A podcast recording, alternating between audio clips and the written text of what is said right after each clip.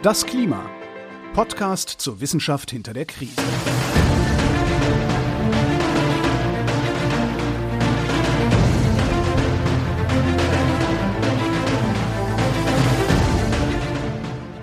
Hier ist das Klima, der Podcast zur Wissenschaft hinter der Krise.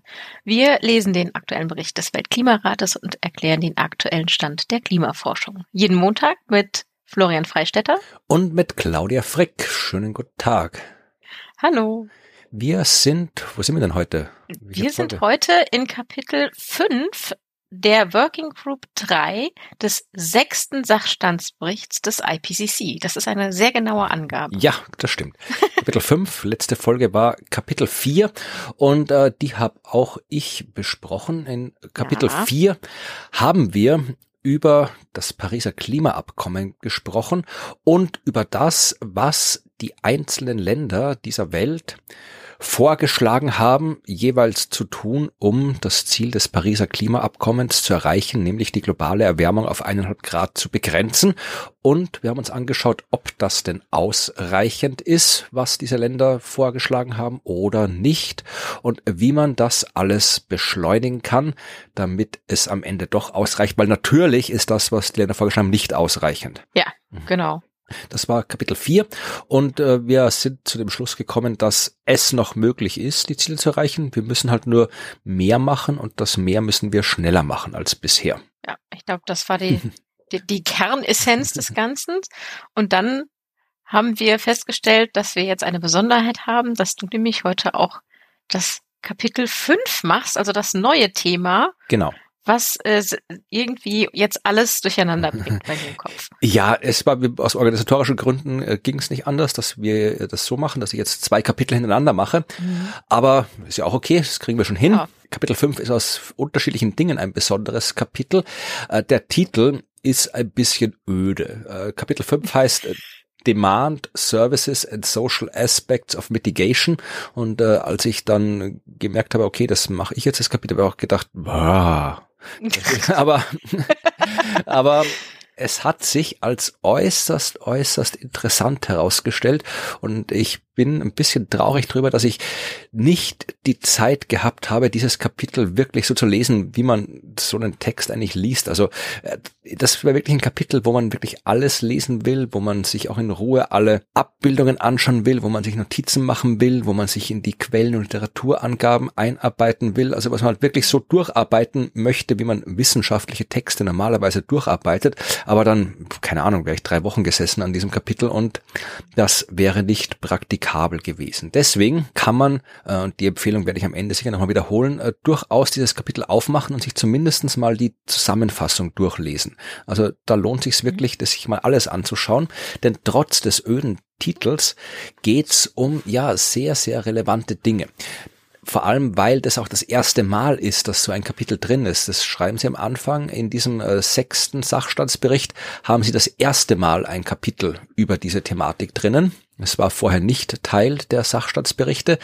Denn um was geht's? Äh, auch ein Satz direkt aus der Einleitung. Eine der Hauptsorgen, die bei den diversen Maßnahmen zur Vermeidung der Klimakrisenfolgen existiert, ist die, dass das alles die Lebensqualität reduziert dann muss ich ja was anders machen. Und das Andersmachen ist genau das, um was es geht. Was hinter diesem Wort Demand und Services steckt, ja, Demand, Services und Social Aspects, ist ja. genau das. Also nicht jetzt, was kann die Firma machen, was kann der, der Stromversorger machen, sondern, weil die bieten das ja an, wenn man das äh, aus dem Blickwinkel betrachtet, die sind die, die es anbieten und wir sind die, die es konsumieren, die es haben wollen. Wir sind der Demand, wir Individuen, wir Menschen, wir Haushalte. Mhm. Und was kann jetzt quasi diese Haben-Seite, diese Haben-Wollen-Seite machen? Also was ist mit all diesen Dingen, die man ja immer wieder liest und hört. Wir müssen alle jetzt hier äh, kein Fleisch mehr essen, alle mit dem Fahrrad fahren, müssen den Müll trennen, sollten nur grünen Strom kaufen und so weiter. Also was hat das für Auswirkungen? Was davon bringt was? Was bringt's nix? Wie kann man dafür sorgen, dass das, was etwas bringt, tatsächlich auch stattfindet? Welche Bedenken gibt's dagegen und so weiter und so fort? Also das ist das Thema dieses Kapitels. Also auch warum geht es vielleicht für manche Menschen nicht oder zu wenig? Unter anderem kommt das auch ah, okay. drin vor. Also das ist tatsächlich ein sehr, sehr spannendes äh, Kapitel gewesen. Und wir fangen an mit etwas, was auch sehr spannend war, nämlich Corona. Äh, das haben wir schon. Oh, schön, ja. Das haben, wir, das haben wir auch schon in diversen äh, Kapiteln des IPCC-Berichts gehabt, die Corona-Pandemie. Du hast es erwähnt, als du Teil drei des Berichts eingeleitet hast, als mhm. festgestellt wurde, dass Krisen Chancen beinhalten, um etwas zu ändern. Und tatsächlich gibt's hier eine eigene äh, Box 5.2 in dem Kapitel, die sich äh, genau damit beschäftigt. Äh, was hat diese Corona-Krise an Möglichkeiten geboten? Und da haben sie festgestellt, eh offensichtlich, dass tatsächlich, ja, durch diese Krise sichtbar wurde, dass es tatsächlich möglich ist, dass man wirklich äh, Dinge auf großen Maßstäben machen kann, ja, dass Regierungen weitreichende Veränderungen in kurzer Zeit durchsetzen kann, dass auch Verhaltensänderungen in der Bevölkerung äh, sich in großem Maßstab schnell verändern können. Also das hat die Pandemie eindeutig gezeigt. Man merkt allerdings ein bisschen, dass äh, dieses Kapitel vermutlich noch so in der Anfangsphase der Pandemie geschrieben worden ist, weil, okay. weil ich, ich lese mal den Satz auf Englisch vor. Uh, many behavioral changes due to COVID-19 reinforce sufficiency and emphasis on solidarity, economies built around care, livelihood protection, collective action and basis, uh, basic service protection linked to reduced emissions. Also die sagen halt, dass viele Verhaltensänderungen stattgefunden haben, die dann eben zu Solidarität geführt haben, dass die Wirtschaft Wirtschaft um, um Solidarität herum aufgebaut worden ist mhm. und so weiter. Und war ja am Anfang auch noch so. Am Anfang das waren stimmt. wir noch alle mehr oder weniger dabei voll dabei und es war irgendwie, man hat sich um die anderen gekümmert. Das ganz am Anfang, da gab es noch diese ganzen Leute, die für andere Leute einkaufen gegangen sind, damit die nicht raus müssen und ja. so weiter. Ja, wenn die das Kapitel heute schreiben würden, würden sie vielleicht zu einem anderen Schluss kommen. Da hat sich das mit der Solidarität aufgehört und wir haben jetzt stattdessen Eigenverantwortung. Ja. Der neue Hit in der Politik, wenn die Politik nichts machen möchte, dann gibt's Eigenverantwortung. Das ist eine neue, neue, neue Heißwasserreis. genau. Ja, aber im Prinzip stimmt schon, was da steht. Also die Pandemie hat gezeigt, man kann schnell große Dinge machen, weitreichende Dinge machen, ja. die alle betreffen. Das geht. Und wir sind prinzipiell auch bereit, da mitzumachen. Vielleicht, wenn man es ein bisschen besser angestellt hätte, hätten wir auch länger mitgemacht, aber man kann es ja als Generalprobe sehen, wenn man es positiv betrachten will. genau. Äh, tatsächlich sagen sie aber auch, dass da auch nicht nur die positiven Seiten der Krise zu sehen sind, sondern eben auch die negativen Seiten, dass die Corona-Pandemie viele Millionen, hunderte Millionen Menschen ja unter die Armutsgrenze äh, getrieben hat, unter anderem, was dann jetzt mit der Klimakrise ja auch noch äh, eine Gefahr ist, dass da Menschen durchaus nicht profitieren davon. Und da muss man aufpassen drauf. Und äh, Sie schreiben auch jetzt wieder Corona in Bezug auf Klima, dass äh, die Pandemie den Übergang zu einer ja, nachhaltigeren Welt ein bisschen ähm, verzögert haben könnte. Naja, weil das ganze Zeug, was wir gemacht haben für die Pandemie ja Geld gekostet hat, diese ganzen Rettungspakete, ja, Unterstützungszahlungen ja, ja. und so weiter. Und äh, jetzt gibt Sparpakete und dieses und jenes und das hat natürlich die Möglichkeiten, zumindest die Möglichkeiten, die die Politik sieht, ein bisschen eingeschränkt. Ja, okay. So kann man das natürlich äh, auch sehen und ja, das stimmt natürlich. Da ist viel passiert. Man hat zumindest an der Pandemie auch feststellen können, die Mechanismen, ja, also dass ähm, wie man es erreichen kann, dass solche Dinge schnell passieren. Zum Beispiel, dass äh, effektive öffentliche Information, effective public information, dass das funktioniert hat in der Pandemie. Zumindest, wie gesagt, am Anfang, wie gesagt, am Ende, mit, ja. heutzutage ist es vielleicht nicht mehr so, aber die öffentliche Information über die Hygienemaßnahmen, über Hände waschen, Abstand halten, Masken tragen, das hat schnell funktioniert, weil wir haben das dann doch hm. mehr oder weniger alles sehr schnell gemacht.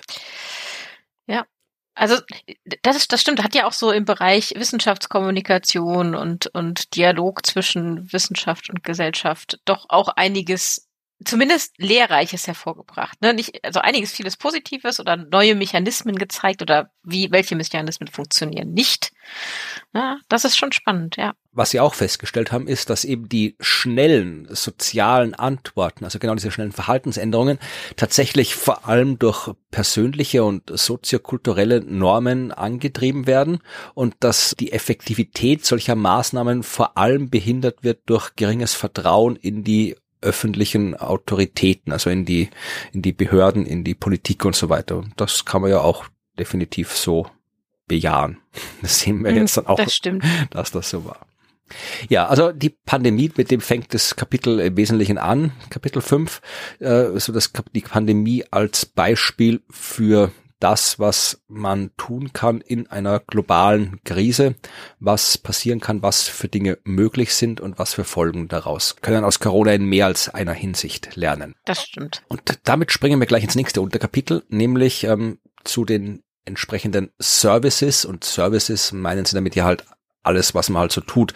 Ja, also da geht's um ja, keine Energieverbrauch und so weiter. Und ähm, ich habe mir da auch ein paar Sachen rausgesucht, zum Beispiel eben den Energieverbrauch. Und da ist auch wieder das Problem, äh, was immer heißt, wir brauchen halt, wir können mhm. nicht, wir können ja nicht alle wieder in, in, der, in der Höhle hocken vom Lagerfeuer. Wir müssen hier die, den, unseren Energieverbrauch aufrechterhalten, sonst funktioniert das nicht. Und das ist auch nicht grundlegend falsch. Es will ja niemand, definitiv will das niemand und es fordert auch niemand, dass wir jetzt alle hier wieder in eine landwirtschaftliche Agrargesellschaft zurück müssen, wo das Licht mit Sonnenuntergang aus ist, weil es keine Elektrizität mehr gibt und wir alle nach dem Pferdefuhrwerk durch die Gegend fahren und so weiter. Das fordert ja niemand, das will auch niemand. Aber, und das stellen Sie fest, dass tatsächlich der Energieverbrauch an sich jetzt nicht unbedingt mit dem Entwicklungslevel zusammenhängt. Ich meine, im Groben und Ganzen natürlich schon, ja, aber dass du dir, wenn du zum Beispiel ähm, Länder hernimmst, die auf einem mehr oder weniger gleichen Entwicklungsstand sind, so wie USA und Deutschland, dass da ein dramatischer, teilweise dramatische Unterschiede im Pro-Kopf-Energieverbrauch herrschen. Also in den USA äh, 63 Prozent äh, höherer Pro-Kopf-Energieverbrauch als in Deutschland. Und das ist Ach, jetzt nicht, ja. aber wir sind jetzt in Deutschland nicht 63, 63 Prozent irgendwie ja äh, weniger entwickelt als in den USA. Nee. Nee, klar, das ist was anderes. Ja, es hat andere Effekte. Genau. Mhm. Und, und diese anderen Effekte geht's halt. Vereinfacht könnte man sagen, naja, dann kann die USA ja schon mal irgendwie hier 63 Prozent einsparen, dann geht's ihnen genauso gut wie uns in Deutschland und uns geht's ja nicht schlecht. Hm. Also das, ja. aber so einfach ist es natürlich nicht, weil äh, dieser der Energieverbrauch eben von diversen Dingen abhängt, durchaus auch mit kulturellen, historischen äh, Einflüssen, die dann den Verbrauch oder die Konsumation entsprechend beeinflussen. Ist Konsumation ein Wort? Weiß ich nicht. Äh, ich habe jetzt hier Consumption Kon live übersetzt. Konsumation. Glaub schon. Konsum? Klingt, klingt wie ein Wort. ja, es klingt, es klingt gut. Und, und, wenn nicht, dann haben wir jetzt einen Neologismus. Das ja. ist auch gut. Ja. Was tatsächlich richtig ist, ist, dass eben Konsum oder Konsumation, je nachdem, sehr Energie- und Materialressourcenintensiv ist. Also je mehr man konsumiert, desto mehr Energie, desto mehr Ressourcen. Und so wie es ausschaut, wie man sieht, mit dem Einkommen ansteigt. Ja, je mehr Einkommen, desto mhm. mehr konsumiert man auch. Und damit auch, je mehr Einkommen, desto mehr Energie und Ressourcenverbrauch verursacht man. Und das ist auch etwas, was wir schon in Kapitel 2, glaube ich, erwähnt haben. Ähm, ungefähr die Hälfte der Energie der Welt wird von den reichsten zehn Prozent verbraucht. Ja, mhm. das wäre wieder dieses Reichsein ist nicht ja. gut fürs Klima. Ne? Ja, und mal auch dazu sagen, ich glaube, wir haben das damals nicht so ähm, im Detail besprochen.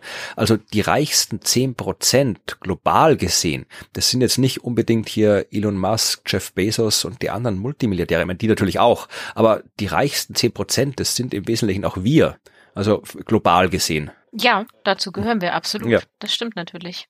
Das reich ist was anderes als das, was ja. wir hier im Westen genau. als reich bezeichnen. Wir ja. gehören vielleicht nicht zu den reichsten zehn Prozent von Deutschland oder Österreich, aber global gesehen sind wir alle sehr, sehr reich. Und äh, das geht jetzt, wenn hier von den reichsten zehn Prozent der Welt die Rede ist, dann sind das nicht nur die äh, Milliardäre in der Luxusjacht und dem Privatjet, sondern das sind eben auch wir, darf man ja. nicht vergessen. Ja. Also wie gesagt, die reichsten zehn Prozent auf der Welt verbrauchen die Hälfte der Energie und die reichsten 10 Prozent leben auch alle eher in den entwickelten Ländern, also Europa, USA und so weiter. Und wenn man dann eben noch die ganze Energie mit dazu zählt, die halt in den ganzen Produkten drin steckt, die wir aus anderen Ländern kaufen oder nicht aus anderen Ländern kaufen, sondern die wir kaufen, die in anderen Ländern hergestellt worden sind, dann auf jeden Fall haben wir auf jeden Fall mindestens die Hälfte des Energieverbrauchs. Weil wir halt, ja, und das steht ja. exakt so drin im Bericht, die wohlhabenden Ländern ihre Klima- und Energiekrise in die armen und mittleren Einkommenländer exportiert und outgesourced haben.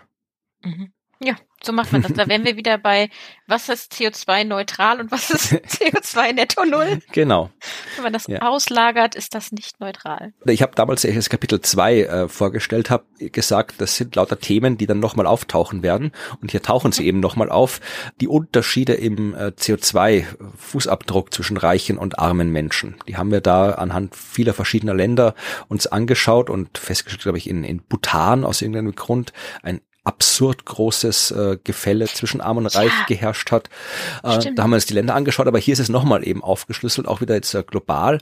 Also wenn man sich jetzt anschaut, wer auf der Welt am wenigsten CO2 verursacht. Ja, das ist wieder hier so pro Kopf. Wenn wir die zehn ärmsten Prozent anschauen, dann haben die im Schnitt eine CO2-Emission von 0,1 Tonne mhm. CO2 pro Person pro Kopf. Ja, also 0,1 Tonne. Die Top 1%, 200 bis 300 Tonnen. Ja. Pro Kopf. Das ist ein, De ja, ist ein Faktor, Faktor 10. Ja, der ist der, der von 0,1 auf 300. Ach, nee, oh, sorry. Mit Faktor äh, 1000. Äh, 100, nee. Ach, wir können alle nee, nicht rechnen. Nee, Fakt, warte, okay. Fakt auf 100. 0,1 mal. Ich hole meine Taschenrechner raus. Ich sein hier so. 2, 3, 4, nee, Faktor. Das ist ein Faktor 3000, so.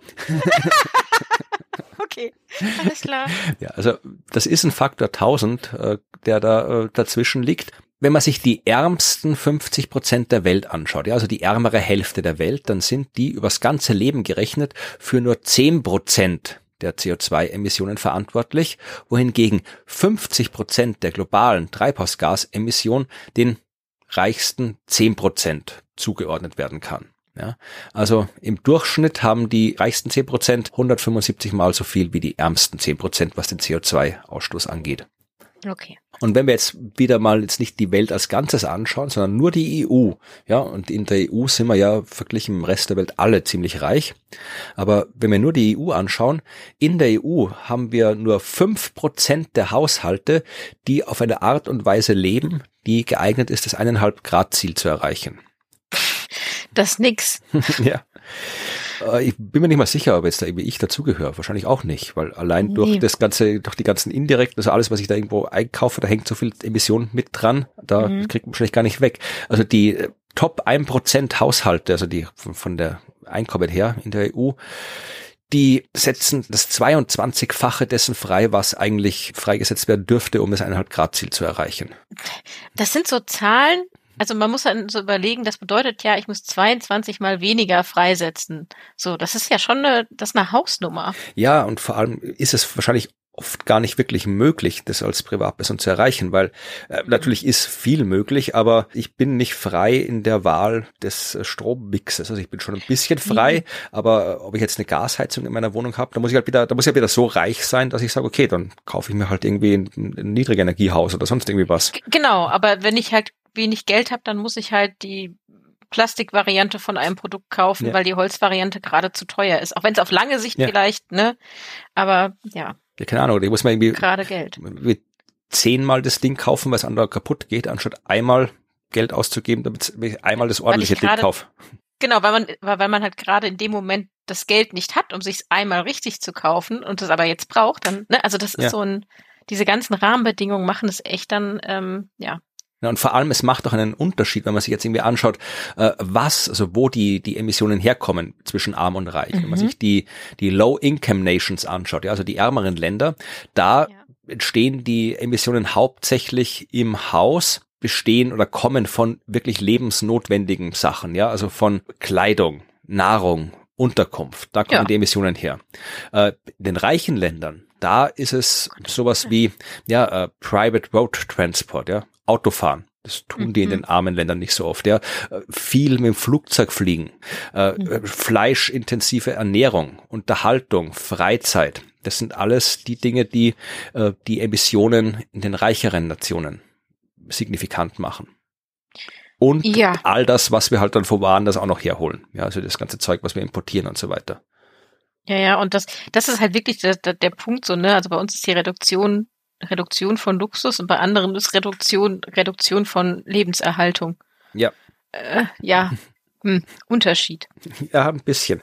Und äh, damit sind wir wieder bei dem Thema, das ja auch sich durch den ganzen IPCC-Bericht zieht, die Gerechtigkeit, mhm. der Unterschied zwischen Arm und Reich und dass es nicht nur aus Klimagründen, sondern aus diversesten anderen Gründen durchaus sinnvoll ist, darauf zu schauen, dass äh, die Unterschiede zwischen Arm und Reich nicht ganz so groß sind oder idealerweise ganz verschwinden.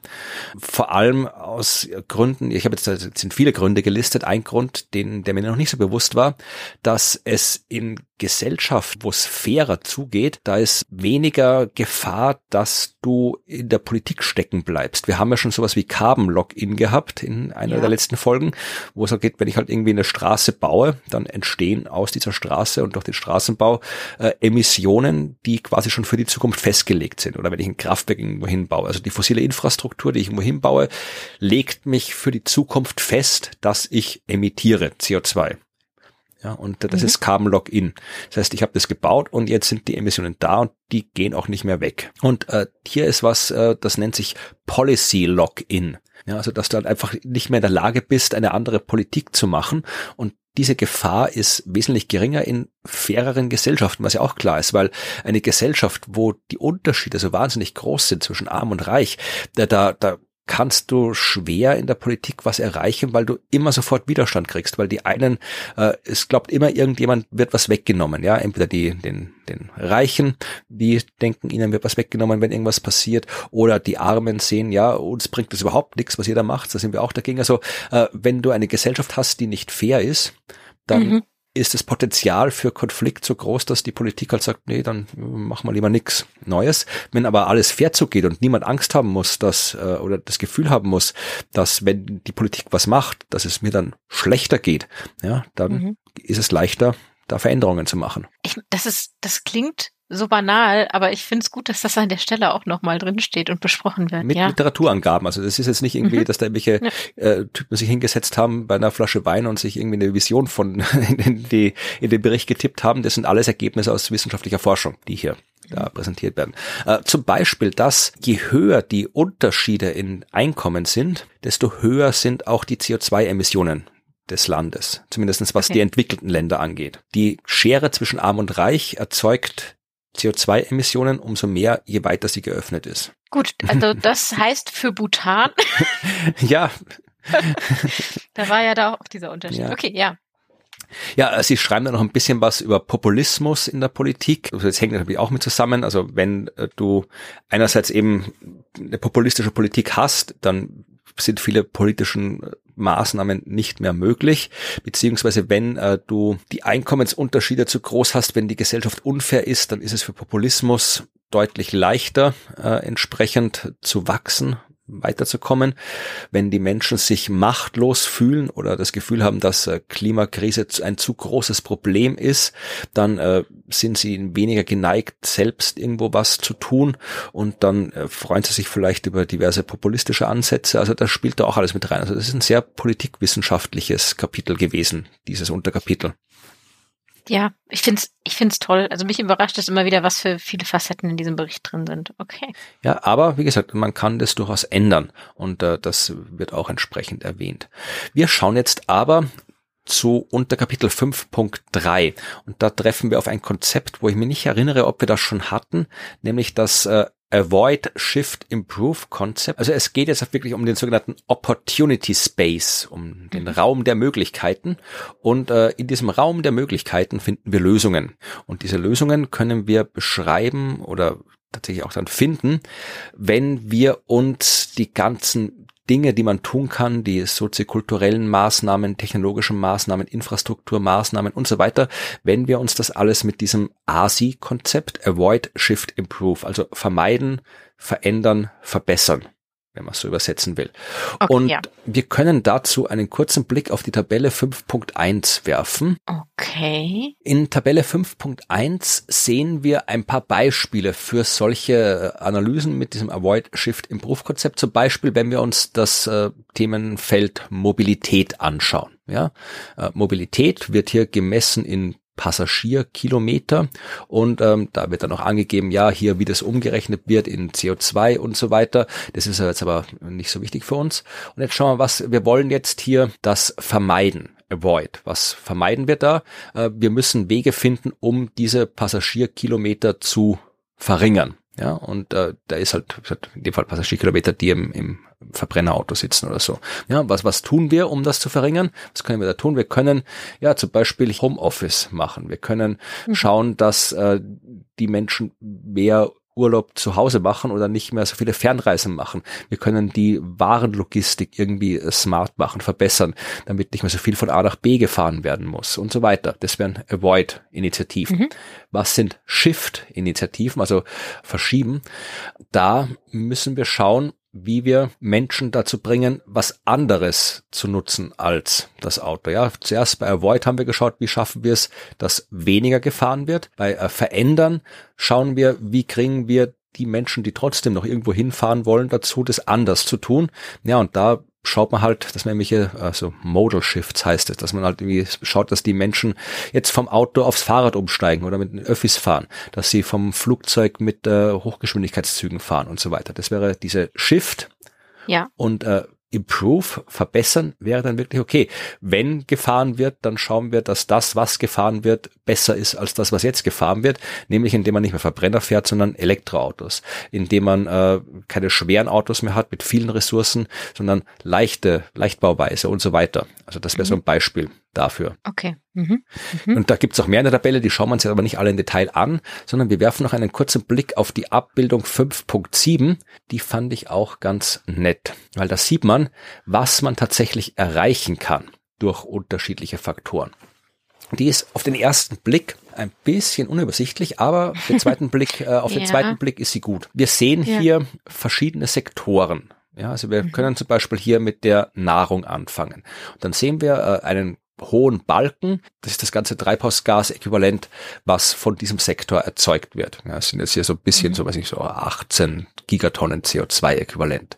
So, und jetzt schaut wir in dieser Grafik, was kriegen wir davon weg? durch diverse Faktoren, ja.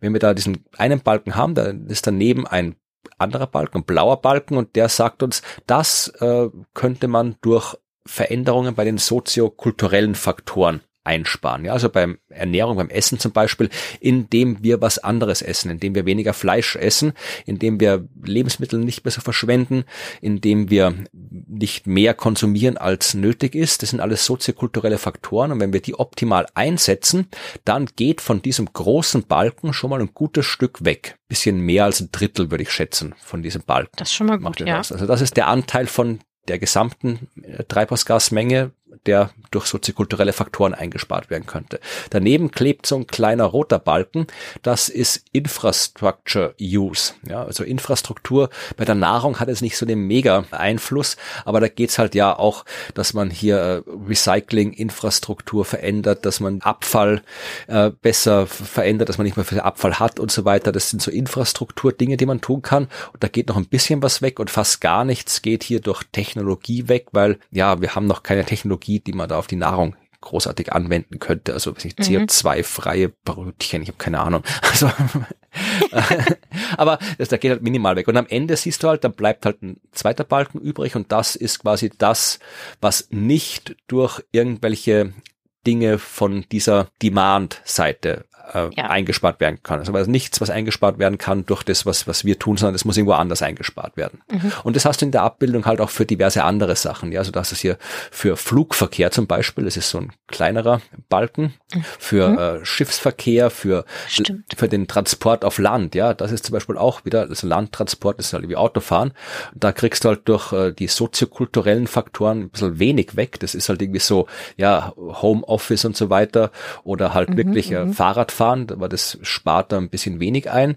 Tatsächlich ist da die, die, äh, die infrastrukturellen äh, Eingriffe bisschen besser, wenn man eben wirklich die Öffis ausbaut und so weiter, die Städte entsprechend plant. Und der technologische Faktor wäre da am größten, indem man halt äh, Elektroautos nutzt oder halt effizientere Technologien verwendet. Da geht beim Verkehr am meisten weg. Aber bleibt eben, es bleibt überall was übrig. Das ist halt das. Also beim Landtransport, ja. Genau. Ja. Aviation finde ich jetzt ganz mhm. interessant, dass da, dass da ein relativ hoher Balken bleibt bei Emissions that cannot be avoided. Beim Flugverkehr kannst du halt durch die soziokulturellen Faktoren was wegkriegen, ja. indem du halt sagst, okay, ja. dann, dann flieg ich halt nicht mehr, ja, mhm. oder fahr Zug, wenn immer nur es geht. Also das ist da, da mhm. kriegst du halt viel weg. Infrastruktur kann man nicht viel machen, weil ja, kannst du wie einen, einen Flughafen mit mehr Bäumen bauen oder was weiß ich. Keine Ahnung, was da Infrastruktur wäre, aber äh, mhm. drum steht da auch, das ist uh, not applicable Nix. in dem Fall. Genau. Und durch die Technologie, naja, äh, da kannst du halt die, schreiben sie ja die Flugzeuge ein bisschen aerodynamisch dynamischer machen, dann brauchen sie weniger Treibstoff, aber halt, ja, das E-Flugzeug, das genauso viele Menschen transportieren mhm. kann wie jetzt, das ist halt noch nicht in Sicht. Also bleibt da nur die soziokulturellen Faktoren. Ja, da geht, da bleibt fast die Hälfte übrig von dem Balken. Ja, ja, eben. Es ist echt äh, die Hälfte des Balkens maximal. Und da, find, das finde ich spannend. Also ich hätte jetzt irgendwie gedacht, dass man da, ähm, naja, dass da nicht so viel übrig bleibt, dass gar nicht vermieden werden kann. Aber das ist ich bin, bin gespannt, ob wir da noch näher drauf eingehen in einer der folgenden Kapitel. Ja, also wenn man es ein bisschen, ein bisschen mit äh, Prozentzahlen noch zusammenfassen will, dann muss man sich nicht mal die Balken anschauen. Also wenn wir Active Mobility nutzen, also aktive Mobilität wie Gehen oder Fahrradfahren, das hat so ein Potenzial von bis zu zehn Prozent der Treibhausgase zu reduzieren mhm. in dem Sektor. Teleworking, äh, Homeoffice und so weiter, das kann beim Transport halt so für ein Prozent sorgen. Homeoffice ist eh super, aber besser mhm. ist es nicht einfach nur jetzt sagen, ich fahre halt morgens und abends nicht mit dem Auto in die Arbeit, sondern wirklich generell schauen, nicht so viel fahren, das hat mehr genau. Potenzial. Ja. Vor allem, weil beim Homeoffice tatsächlich nicht ganz klar ist, also sie haben da schon so einen systematischen Review gemacht von der Literatur und die, die Mehrzahl der Studien sagt tatsächlich, dass äh, wenn man Homeoffice sinnvoll macht, dass da schon eine Reduzierung der Energie rauskommt. Vor allem eben, weil man weniger unterwegs ist. Aber es gibt halt durchaus auch äh, Studien, die sagen, ja, das hat keinen Einfluss oder vielleicht sogar einen leicht negativen Einfluss. Weil wenn jetzt jeder und jede mhm. die Infrastruktur von einem Büro zu Hause hat, naja, dann hast du wieder Konsum und Elektrizität und so weiter. Heizen, heizen. Ja. Das ist ja gerade auch ein großes Thema, dass man äh, dann ja also irgendwie 100 Einzelzimmer heizen muss, anstatt ein großes Gebäude zum Beispiel. Ne? So, aber jetzt kommen wir zu der Grafik äh, und dem äh, Abschnitt, der mir am meisten, den ich am meisten interessant gefunden habe. Ja, am meisten mhm. interessant ist kein gutes Deutsch. Den ich am interessantesten gefunden habe. Äh, da haben sie tatsächlich 6.990 Fachartikel untersucht.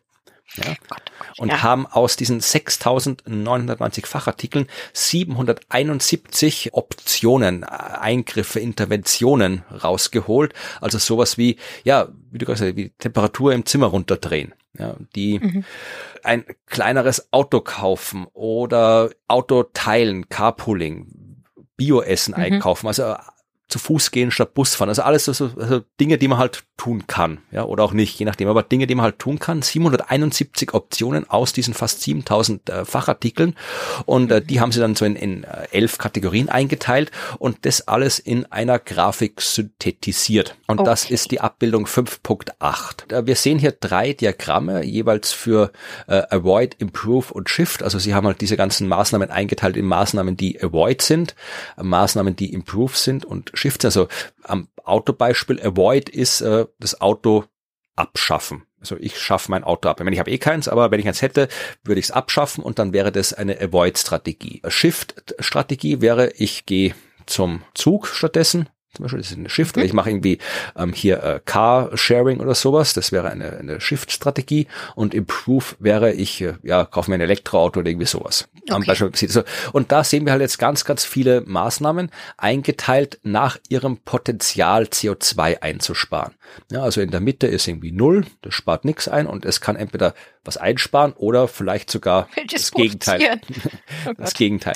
So, und da kann man sich jetzt anschauen, wirklich, da sind so Dinge drin, die man immer sieht, die man machen soll. Und da kann man sich jetzt schauen, hier, was bringt denn was? Ja, wenn ich zum Beispiel mein Lebensmittelabfall reduziere, naja, dann bringt's ein bisschen was. Also das ist vielleicht das, was man in der Grafik sieht. Das ist, die Grafik ist ein bisschen übers, unübersichtlich, weil sie halt nicht nur ähm, einen Punkt haben, der anzeigt, um was es geht, sondern halt die alle Punkte aus den verschiedenen ähm, Studien zusammengefasst haben und dann Statistik drüber geworfen haben und dann irgendwie so ja Quartile und Perzentile und äh, alles sowas. Aber im Wesentlichen gibt's eine Linie bei jeder Maßnahme, die so das, der Mittelwert ist, der Median und die können wir uns anschauen und wenn man sich das anschaut, das meiste von dem Zeug, was da angegeben ist, liegt so auf oder knapp bei Null.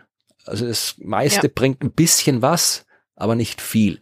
Es gibt eigentlich nur ein paar, eine Handvoll Dinge, die viel bringen. Und das, was ich zuerst gesagt habe, äh, Live Car Free, autofrei leben, ist die Maßnahme, zumindestens beim Avoid und ich glaube auch fast äh, bei allen Strategien insgesamt, die am meisten Potenzial hat, CO2 mhm, einzusparen. Ja.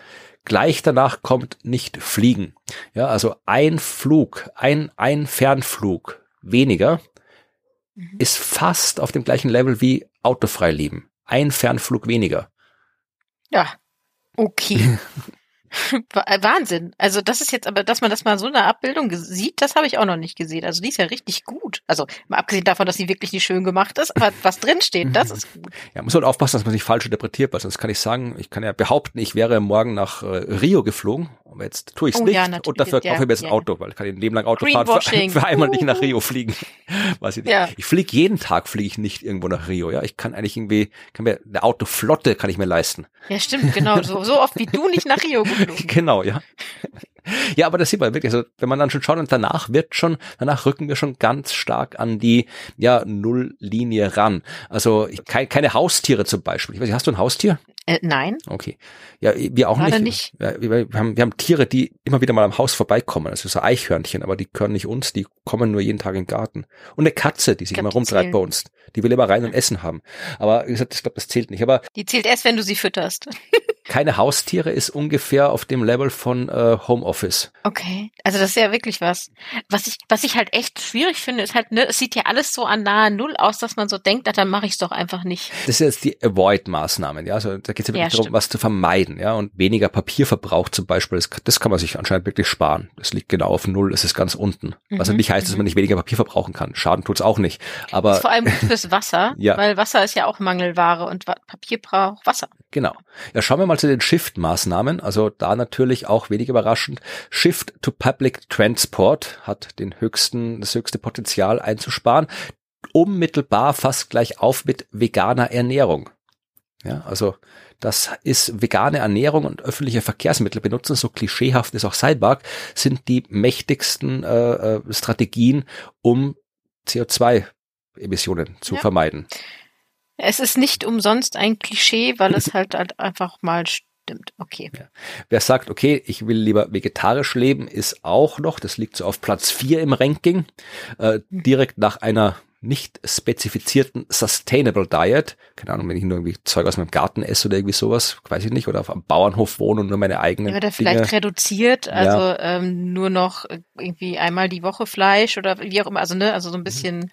Aber was man auf jeden Fall sieht, ist, wenn man sich diese Liste anschaut, die hat im Wesentlichen fast ausschließlich Mobilität und Ernährungsoptionen die Shift-Liste. Also wenn es ja, darum geht, ja. äh, irgendwie hier äh, Strategien zu finden, die ähm, zur äh, Ver die Veränderung bedeuten, dann ist es, ich kann mich ernährungsmäßig ändern oder meine Mobilität ändern. Ja, aber ist das tatsächlich äh, äh so? Oder also ich meine, das ist ja jetzt ein Literature Review ja. über die vorhandene Literatur oder gab es da, gibt's da einfach noch nichts zu vielleicht? Naja, ich meine, wir haben, vielleicht gibt's auch nichts dazu, natürlich. Äh, das, das, mhm. so anderer gibt, Konsum halt. Ja, wenn der andere Konsum. Formel 1 gucken zum Beispiel. Wenn man, wenn niemand bei Formel 1 gucken wird, naja. Ja, aber ich meine, wir haben in den der Avoid-Liste zum Beispiel haben wir schon, da gibt's irgendwie sowas hier, äh, weniger Verpackung nutzen, äh, Wasser, heißes mhm, Wasser ja, sparen. Stimmt. Oder ja, hier die, die Temperatur runterdrehen. Mhm. Weniger Alkohol. Was?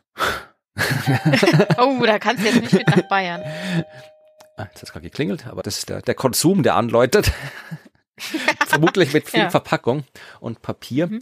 Aber ja, also es ist zumindest in der, in der Literatur an sich ähm, ist durchaus auch was anderes drin, aber offensichtlich äh, haben sie nichts gefunden, was bei der Veränderung passt als Mobilität und Ernährung. Okay, ja, Gut. Mhm. Und das kann man natürlich auch sagen dann, dass äh, so gut wie jede bis auf hier das zu Fuß statt Autobus. Ja, also mein Autobus ist eh auch schon gut im Vergleich zu fahren, äh, aber zu Fuß statt Autobus hat den geringsten Impact. Aber eigentlich alles, was man macht, äh, um seine Mobilität oder Ernährung zu ändern, hat einen positivem Effekt. Also wenn man es richtig macht, wenn ich jetzt sage, ich scheiße aufs Fahrrad und fahre mit dem Auto und esse nur noch äh, Burger oder Brötchen und Salat, dann ist das auch eine Änderung in der Mobilität und Ernährung, aber keine, keine gute. Wenn ihr was ändern wollt, Mobilität und Ernährung, ist ein guter Ansatz. Ja, ich glaube, das ist nichts Weltbewegendes, aber ich finde, es sieht, also in der Erkenntnis, aber es sieht in der Grafik nochmal schön belegt aus mit den wissenschaftlichen Studien dahinter. Und wenn wir jetzt nochmal zum äh, Verbessern, zum Improve-Kästchen schauen,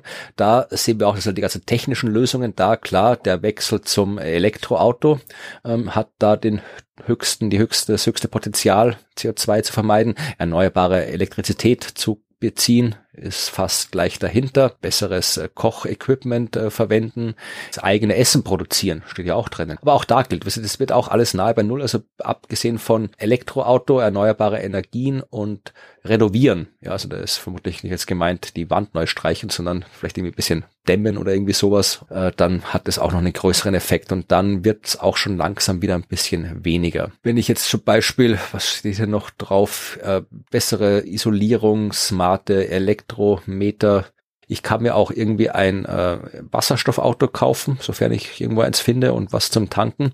Und dann ist es auch, hat es auch Potenzial, aber kein so großes. Also das normale Elektroauto, das bringt natürlich was bei der Verbesserung und so gut wie gar kein Potenzial und sogar negatives Potenzial haben Brennstoffzellenautos. Ich weiß gar nicht, ob es die irgendwo gibt äh, überhaupt. Keine Ahnung. In meiner Region setzt man auf Wasserstoff. Ja. Aber auf jeden Fall, so das sieht man auch die Spannbreite. Also äh, Brennstoffzellenautos, die könnten äh, ein enorm großes Einsparungspotenzial haben oder auch ein enorm niedriges oder schlechtes Einsparungspotenzial. Ja. Aber ich kenne mich mit der Technologie nicht aus und kann jetzt nicht sagen, woran das liegt, dass das so gut oder so schlecht sein kann. Aber es ist spannend zu sehen, dass wirklich so bei diesen klassischen persönlichen Verhaltensänderungen Auto stehen lassen, Öffis nehmen, vegan ernähren. Das ist das, was ja. am meisten bringt. Wird die Welt nicht retten, das haben wir gerade bei der Abbildung davor gesehen.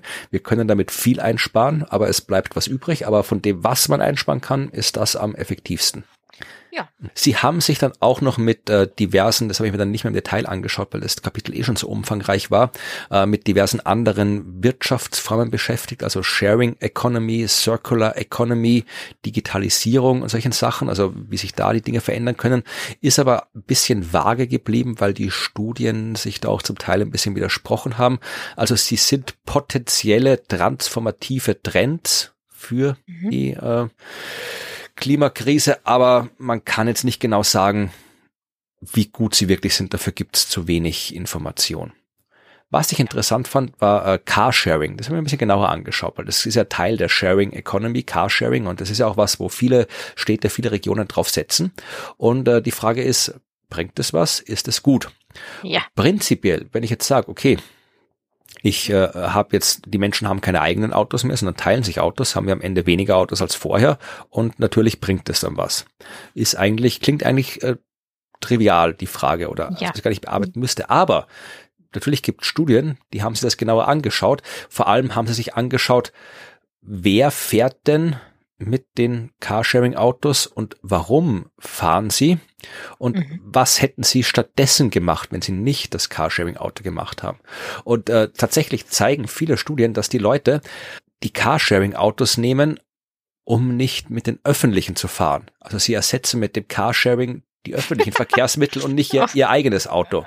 Ach Mist, okay. Also nicht diese klassische Idee, ich habe kein Auto, aber wenn ich mal zu einem Möbelhaus fahren muss, um mir ein Regal zu kaufen, dann nehme ich mir ein Auto, sondern dieses, äh, ich habe keine Lust mit der im öffentlichen drei Stunden zu fahren, also fahre ich mit dem Auto lieber zwei. Zum Beispiel, ja. äh, da gab es eine Detailstudie, da, die war aus äh, Denver. Da haben sie äh, Uber und Lyft oder Lyft, keine Ahnung, wie man das ausspricht, äh, angeschaut. Und 22 Prozent der ganzen Fahrten, die mit diesen äh, Carsharing-Diensten gemacht worden sind, äh, die wären, sagen die Leute, eigentlich äh, Öffi-Fahrten gewesen, wenn sie nicht Carsharing gemacht hätten. 12 Prozent äh, hätten äh, das Fahrrad genommen oder wären zu Fuß gegangen, wenn sie nicht Carsharing gemacht hätten. Und äh, nochmal 12 Prozent, äh, die wären eigentlich überhaupt nicht gefahren sonst. Oh mein Gott. Ich meine, das ist, das kann ja für manche Dinge eine Konsequenz sein. Ne? Ja. Also wenn man sagt, ich brauche mit den öffentlichen irgendwie 18 Stunden, mit dem Auto vier, ich will aber kein Auto fahren, nee, dann lasse ich es lieber, bevor ich 18 Stunden fahre. Aber dann, aber das, also Entschuldigung. Ja, einfach ja. lass ich es lieber, ist halt echt eine valide Option. Ja, gut. Ja, also natürlich ist es besser, also besser Bike-Sharing zum Beispiel, das ist ein Teil der dieser ganzen äh, Sharing-Economy, das ist äh, schon durchaus sinnvoll. E-Autos, also äh, da war ja allgemein so, so Uber und sowas, das hat ja nichts mit, mit Elektromobilität zu tun, das sind einfach nur Autos. Mhm. Äh, Wenn es jetzt reine E-Autos sind in diesen Car-Sharing-Pools, ist natürlich auch eine Verbesserung. Also es, das heißt jetzt ja. nicht, dass es alles Quatsch ist und alles schlecht ist, aber es ist nicht so straightforward, so simpel, wie man glaubt, dass Carsharing halt ist super. So einfach ist es nicht. Ja. Nee, es ist vor allem auch ja nicht, das ist wieder was, es ist nicht für alle möglich. Also auf dem Land, hier Carsharing, was soll denn das sein? So selten wie ein Bus. Ja, da gibt's diese Ruf, das Ruftaxis oder sowas, wo du dich mit drei Tage vorher anmelden musst, dass du irgendwo hin willst. Ja, genau, für die spontanen Trips in die, in die genau. Stadt. Ja, ja äh, schauen wir noch einmal auf eine Abbildung äh, 5.13 auf Seite 64 und die schauen wir jetzt auch nicht im Detail an, dafür ist sie viel zu umfangreich, aber nur ein Ding, äh, das wir uns anschauen, nämlich äh, wie viele Leute in den Autos mitfahren. Das ist nämlich auch was, was man gerne vergisst, dass oh, das einen ja. sehr, sehr großen Einfluss hat. Und da sehen wir ähm, auf der rechten Seite der Abbildung, das sind so verschiedene Mobilitätsquellen, also privates Auto, Taxi, äh, Fahrshare, Fahrsharing, Carsharing und ähm, 5.13, ja? Ja, und das genau. sind diese ganzen Abkürzungen und ICE ja, heißt genau. nicht ICE. Na, ich genau, sag gleich, was die Abkürzungen alle heißen, ja. Weil ICE ist nämlich da das Schlechteste. Okay, gut, das schränkt es doch nicht ein, aber Mhm. Also wir haben hier private Autos, Taxis, äh, Carsharing und dann äh, öffentliche Verkehrsmittel oder anderes ja. und dann äh, verschiedene Unterkategorien und die Treibhausgasemissionen pro Kilometer. Und zwar äh, in Abhängigkeit der Leute, die drin sitzen im Auto.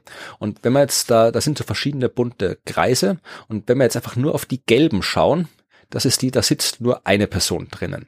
Und wenn wir uns da die Spalte ICE anschauen, was nicht für den ICE-Zug in Deutschland steht, sondern für Internal Combustion Engine. Das sind Verbrenner. Ja, Dann, die klassischen. Also eine Person in einem Verbrennerauto, Privatauto, ist so ziemlich das Schlechteste, oder nicht so ziemlich, das ist das Schlechteste, was man da machen ja. kann. Besser wäre es, äh, wenn man eine Person in einem Verbrenner hat, der, der ein Sharing-Auto ist, aber das ist minimalst besser. Also das mhm. hilft nicht viel. Und dann äh, sieht man, wenn man jetzt mehr Leute drin hat, dann wird es natürlich besser, aber der Verbrenner ist immer äh, am weitesten vorne. Die Unterschiede werden aber umso kleiner, je mehr Leute drin sitzen. Also wenn wir uns die andere Seite anschauen, die mit den fünf Leuten, die drin sitzen im Auto, da sind die Unterschiede zwischen den einzelnen Autokategorien schon gar nicht mehr so groß ja, dann sind die alle ziemlich nahe beieinander. Da ist äh, der Verbrenner immer noch schlechter als zum Beispiel äh, das klassische Elektroauto oder das, äh, das Wasserstoffauto. Also das Wasserstoffauto ist ja HEV, Hydrogen äh, Vehicle mhm. und das Battery Electric Vehicle ist BEV, das klassische. Also die sind alle auf so einem gleichen Level, wenn fünf Leute drin sitzen. Ähm, hat es dich auch verwirrt, dass das nicht proportional ist? Also wenn da einer drin sitzt, dann ist, wenn dann zwei drin sitzen im Auto, das ist dann nicht genau halbiert der Wert, sondern ein bisschen mehr als halbiert der Wert. Ja, das weiß ich gar nicht, woran das liegt. Hat das mit, mit, mit Gewicht zu tun oder sowas? Das weiß ich ehrlich gesagt nicht, woran das liegt. Nee, nee, ist, ja, also ich dachte mir so, das ist, das ist komisch. Ich hatte jetzt halb erwartet, aber vielleicht liegt es daran, dass das Auto ja auch etwas kostet und Ressourcen, ja. also Ressourcen kostet und sowas dass das dann deutlich ja, mehr reduziert, wenn zwei drin sind. Ja. Vielleicht weiß es ja die Hörerschaft, äh, die Genau. Kennt sich sicherlich aus mit Mobilität. Also wenn man jetzt so schaut, jetzt die ist ein bisschen, es ist keine wirklich schöne Skala zum Ablesen dran, aber wenn man so mhm. grob schaut, am besten dürfte es sein hier äh, jetzt rein von den äh, diversen Autos, wenn wir zu den Public äh, öffentlichen Verkehrsmitteln kommen wir gleich, äh, da ist sind die klassischen Elektroautos, also batteriegetriebene Elektroautos und zwar als äh, Carsharing. Das hat so den mit fünf Leuten mhm. drin. Das hat die wenigsten Emissionen. Wenn ich mir das so ja, anschaue. Das sieht wirklich gut aus. Also ja. fünf Leute in einem Taxi, äh, in einem E-Taxi geht vielleicht auch noch, das ist auch noch eine andere Art von Carsharing. Also Zählt da der Fahrer oder die Fahrerin mit? Ach, naja. Gut. Weil dann wird fünf eng. Ja, aber dann haben wir da ganz unten noch äh, eine, eine Spalte oder ein paar Spalten, wo dann keine unterschiedlichen Zahlen mehr sind, weil es da eben um öffentliche Verkehrsmittel geht. Und da tatsächlich ähm, ist das Beste, weniger überraschend, das äh, Fahrrad. Ja, das eigene Fahrrad ist ja. da am wenigsten. Äh, Bus, Verbrennerbus ist so auf einem Level wie zwei Leute unten, keine Ahnung, das ist so wie zwischen zwei und drei, zwei Leute und ein Hund im, im Verbrennerauto. Also ein bisschen der der im, im Verbrennerbus fahren ist äh, minimal besser als zu zweit im Auto. Okay. Ja, könnt ihr gerne noch mal genauer reinschauen in diese Abbildung und das genau auseinanderklamüsern, was da jetzt was ist. Aber, aber Sie haben es auf jeden Fall sehr genau angeschaut. Das waren auch wieder sehr, sehr viele Studien. 72 Studien haben Sie da für diese Grafik mhm. untersucht. Ja, das finde ich toll. Also das, und das dann grafisch dargestellt, ja. das gefällt mir sehr gut. So, jetzt schauen wir zu den Verhaltensänderungen. Ja, also die meisten äh, Verhaltensänderungen, die die Menschen bisher so gemacht haben, schreiben sie in diesem Unterkapitel 5.4, also sowas wie Müll recyceln oder halt, äh, ja, wie ein bisschen, ja, bisschen, bisschen Fahrradfahren und so, hat wenig gebracht. Also die haben ein sehr, sehr kleines Potenzial zur Einsparung, zur Abwendung. Und das, was wirklich viel Potenzial hat, nämlich, wie wir gerade festgestellt haben, weniger fliegen, autofrei leben, äh, das ist Zeug, das die Menschen nicht so gern machen wollen. Also da ist quasi so ein bisschen ein Problem bei dem ganzen Verhaltensänderungsthema. Und ja. jetzt haben sie sich überlegt, was kann man denn machen? Also was, was steht in der Literatur? Was, was, was hilft denn? Ja, zum Beispiel. Uh, jetzt ist spannend. Ja, ja, was ich interessant fand, was ich nicht so auf dem Schirm hatte, äh, grüne Standardeinstellungen zu schaffen. Ja. Das kann, das kann bei so ziemlich mhm. allen sein. Also wenn jetzt hier, äh, weiß ich nicht, der, der Energiesparmodus am Handy Standard eingestellt ist, ja, ja. dann lässt man den vielleicht. Wenn ja. ähm, das, äh, keine Ahnung, das, das Tagesmenü im Restaurant standardmäßig vegan ist, ja. Nicht irgendwo hinten versteckt für, für die komischen Leute, die das andere nicht wollen. Schauen bitte hier, Abteilung der Speisekarte. Ja, dann finden wir es auch nicht. zwei Gerichte haben sie zur Auswahl ja. unter den anderen 100. Ja. Oder die, die, äh, weiß ich, die Energiesparoption im Auto, nicht der, der Rallye-Modus oder sowas. Oder wenn halt, äh, man ja. kann überall, das kann sogar selbst irgendwo bei, keine Ahnung, bei großen ähm. Dingen, bei, bei, bei dem äh, Haus, das du dir aussuchst zu kaufen und bei der Küche, Stimmt. die du im Möbelhaus zusammenklickst oder sowas. Man kann überall grün grüne Standardeinstellungen machen. Das führt aber wirklich zu heißen Diskussionen. Ich hatte neulich einen heißen Twitter-Fight über die Tatsache oder die Idee, dass die grüne Einstellung bei Spülmaschine und Waschmaschine der Default sein sollte oder warum nicht nur Default, sondern vielleicht sogar die einzige Option. Mhm. Das war eine sehr heiße Diskussion, ich sag's dir. Ja, da kommen wir, da kommen wir direkt mhm. zu, da sprechen Sie in dem Bericht direkt an. Sie nennen das hier die, die Choice Architecture, also das halt da eben. Ah, ja. Und Sie sagen, das wird oder kann als antidemokratisch dargestellt werden oder als äh, manipulierend, ja, also dass, dass man damit das, äh, das Verhalten der Leute ohne ihr Bewusstsein oder ohne ihre Zustimmung manipuliert. Ähm, ja. Ich sage, sie kann dargestellt werden, aber andererseits sagen sie, dass diese Kritik dann die Tatsache ignoriert, dass es sowieso keinen neutralen Weg gibt, es darzustellen. Ja, weil jede mhm. Präsentation mhm. irgendwelche soziokulturellen Normen, irgendwelche äh, unbewussten, bewussten Entscheidungen von irgendwem äh, entsprechend darstellt, widerspiegelt, dann ist halt die Firma, die halt gern möchte, dass dieser Modus ist, so wie, keine Ahnung, hier wie das Betriebssystem andauernd möchte, dass ich jetzt irgendwie das äh, Betriebssystem update und ich kann es nicht abstellen, dass sie das machen, aber das macht ja. halt. Windows sagt halt, ich will, dass meine User hier das neue Betriebssystem haben, also kriegt der beim Start jedes Mal die Option, to updaten und der Update-Button ist deutlich größer als der Lass mich in Ruhe-Button. Also das mhm. ist ja auch Choice Architecture. Und die ist halt auch so. Also die gibt's überall. Ja. Es ist ja auch Werbung. Wir haben doch vorhin noch ja. über, über Autowerbung geredet. Das ist doch auch Choice ja. Architecture, wenn du darstellst, wie toll Autofahren ist. Ja. Yay. Genau, ja. Also das ist eins von den Dingen, die Sie tatsächlich gesagt haben, dass das hätte Potenzial, sowas zu machen. Mhm. Sie haben sogar the most effective policy to mainstream low carbon energy choices. Coole, coole Sache, okay. Was ich auch nett fand, den Begriff, den kannte ich auch noch nicht, ist die mhm. äh, Verhaltensinfektion, wenn man so will, Behavioral Contagion. Also da geht es darum, dass, ah, dass sich Ideen und Verhaltensweisen halt oft ausbreiten, so wie eine Infektionskrankheit. Und du meinst also, wenn Influencer influenzen? Ja, zu so. den Influencern kommen wir auch noch. Aber in dem Fall geht es wirklich um auch so ein Phänomen, das kennt man ja irgendwie so, der, der Nachbar kauft sich ein E-Auto und dann kauft sich der andere ja, Nachbar ein E-Auto und dann ja. kaufe ich mir ein E-Auto und ich kaufe mir kein E-Auto. Meine Nachbarn haben auch alle keine E-Autos. Aber egal. Jedenfalls äh, ist es was, was tatsächlich irgendwie funktioniert. Also sie schreiben hier wirklich so ein Beispiel, dass hier äh, baust du Solarzellen aufs Dach und wenn sich jemand schon früh äh, auf wenn das noch nicht Standard ist, wenn es noch nicht jeder hat, so eine Solarzelle aufs Dach montiert, ja, dann dauert es im Schnitt vier Monate, bis dann die nächste kommt. Und äh, mhm. wenn sich das dann immer weiter alle vier Monate verdoppelt, dann hast du halt in zwei Jahren schon 32. Vor allem, ja.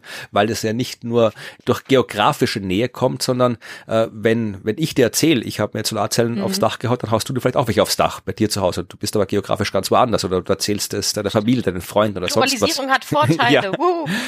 Kann aber natürlich auch anders gehen. Ja, also es kann ja, natürlich klar. auch irgendwie, je nachdem, wir hatten glaube ich auch schon mal drüber gesprochen, kann sein, je nachdem, äh, welches Verhalten halt gerade die soziale Norm ist kann mhm. sich die dann entsprechend ausbreiten. Aber welchen R-Wert hat das denn? Oh, das müsste man. Die Ausbreitung ja, von guten Klimaverhalten. Naja, Christian Drosten fragen.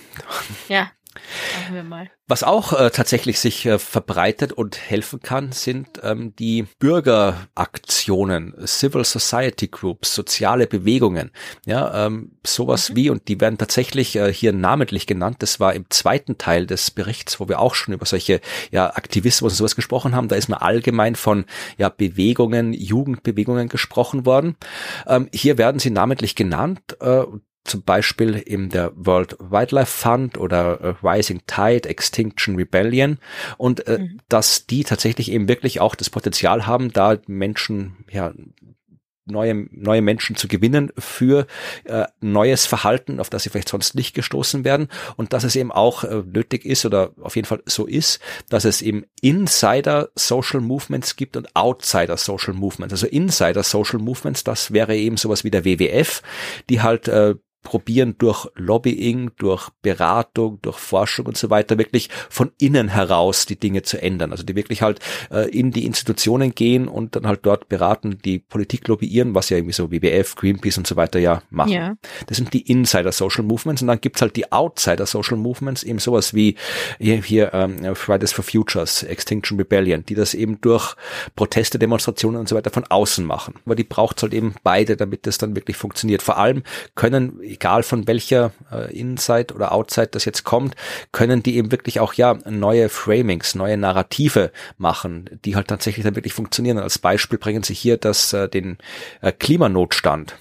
Das äh, gibt's, ist, haben wir auch einige Bundesländer, Städte äh, in Österreich, in Deutschland und anderswo auch, vor allem vor paar Jahren äh, den Klimanotstand aufgerufen. Das Stimmt. im Prinzip jetzt ähm, keine Maßnahme an sich war. Das ist jetzt nicht so wie, wie Kriegsrecht oder irgendwie sowas, ja, wo dann tatsächlich irgendwie was Konkretes daraus folgt. Aber es ist halt ein neues Narrativ, ein neues Framing, das halt so vorher nicht gegeben hat und das durch diese Klimabewegungen, aktivistischen Bewegungen tatsächlich äh, entstanden ist. Ja, ist auch ein Wort geworden. Von dem wusste man vorher ja. nicht, dass es gibt und ja. hat jetzt einen Wert, ja. So wie Flugscham, das taucht auch, es wird auch erwähnt in dem, in dem Kapitel dass das auch daraus gekommen ist. Flugscham, okay. Auch wieder hier Studie, ähm, dass tatsächlich die Leute, die jetzt nicht aktiv mitdemonstrieren, sondern so am Straßenrand stehen und erzählen, da marschieren halt wieder hier Fridays for Futures durch die Stadt äh, oder Klimastreik war ja auch erst vor kurzem wieder global am 23. Ja. September, dass äh, bei denen, die einfach nur daneben stehen,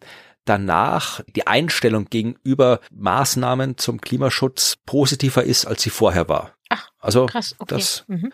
bringt was. Das ist ja, das ist ja schön. Also es ist tatsächlich, es bringt was auch im Sinne von, da, da hat, das hat einen Effekt auf die Leute, die ähm, zusehen, das sind jetzt nicht die political, politische äh, Entscheidungstragende, sondern äh, genau. die Leute, die einfach nur da sind. Okay. So, dann kommen wir auch zu einer Gruppe von Influencern, die man auch nicht so auf dem Schirm hat, ja. Die werden hier mhm. Professional Actors genannt, und da wird nicht professionelle Schauspieler gemeint, na gut, die sind auch Influencer, und wenn die was machen, hilft das auch, hilft das wahrscheinlich auch. Äh, die meinen jetzt hier quasi sowas wie, ja, Vermieter, Leute, die Autos verkaufen, ähm, Leute, Gott, die die Building Manager oder sowas, die können natürlich auch äh, großen Einfluss haben. Weil wenn ich mir jetzt ein neues Auto kaufen will, ja, und äh, ich komme dann im Autogeschäft an irgendeinen Klischee-Typen, der mir da irgendwie den, den größten, stärksten, äh, dieselverbrennendsten SUV verkauft, weil er selbst auf diese Dinger steht und dann wird er mir natürlich nicht irgendwie einen kleinen Elektroauto äh, andrehen.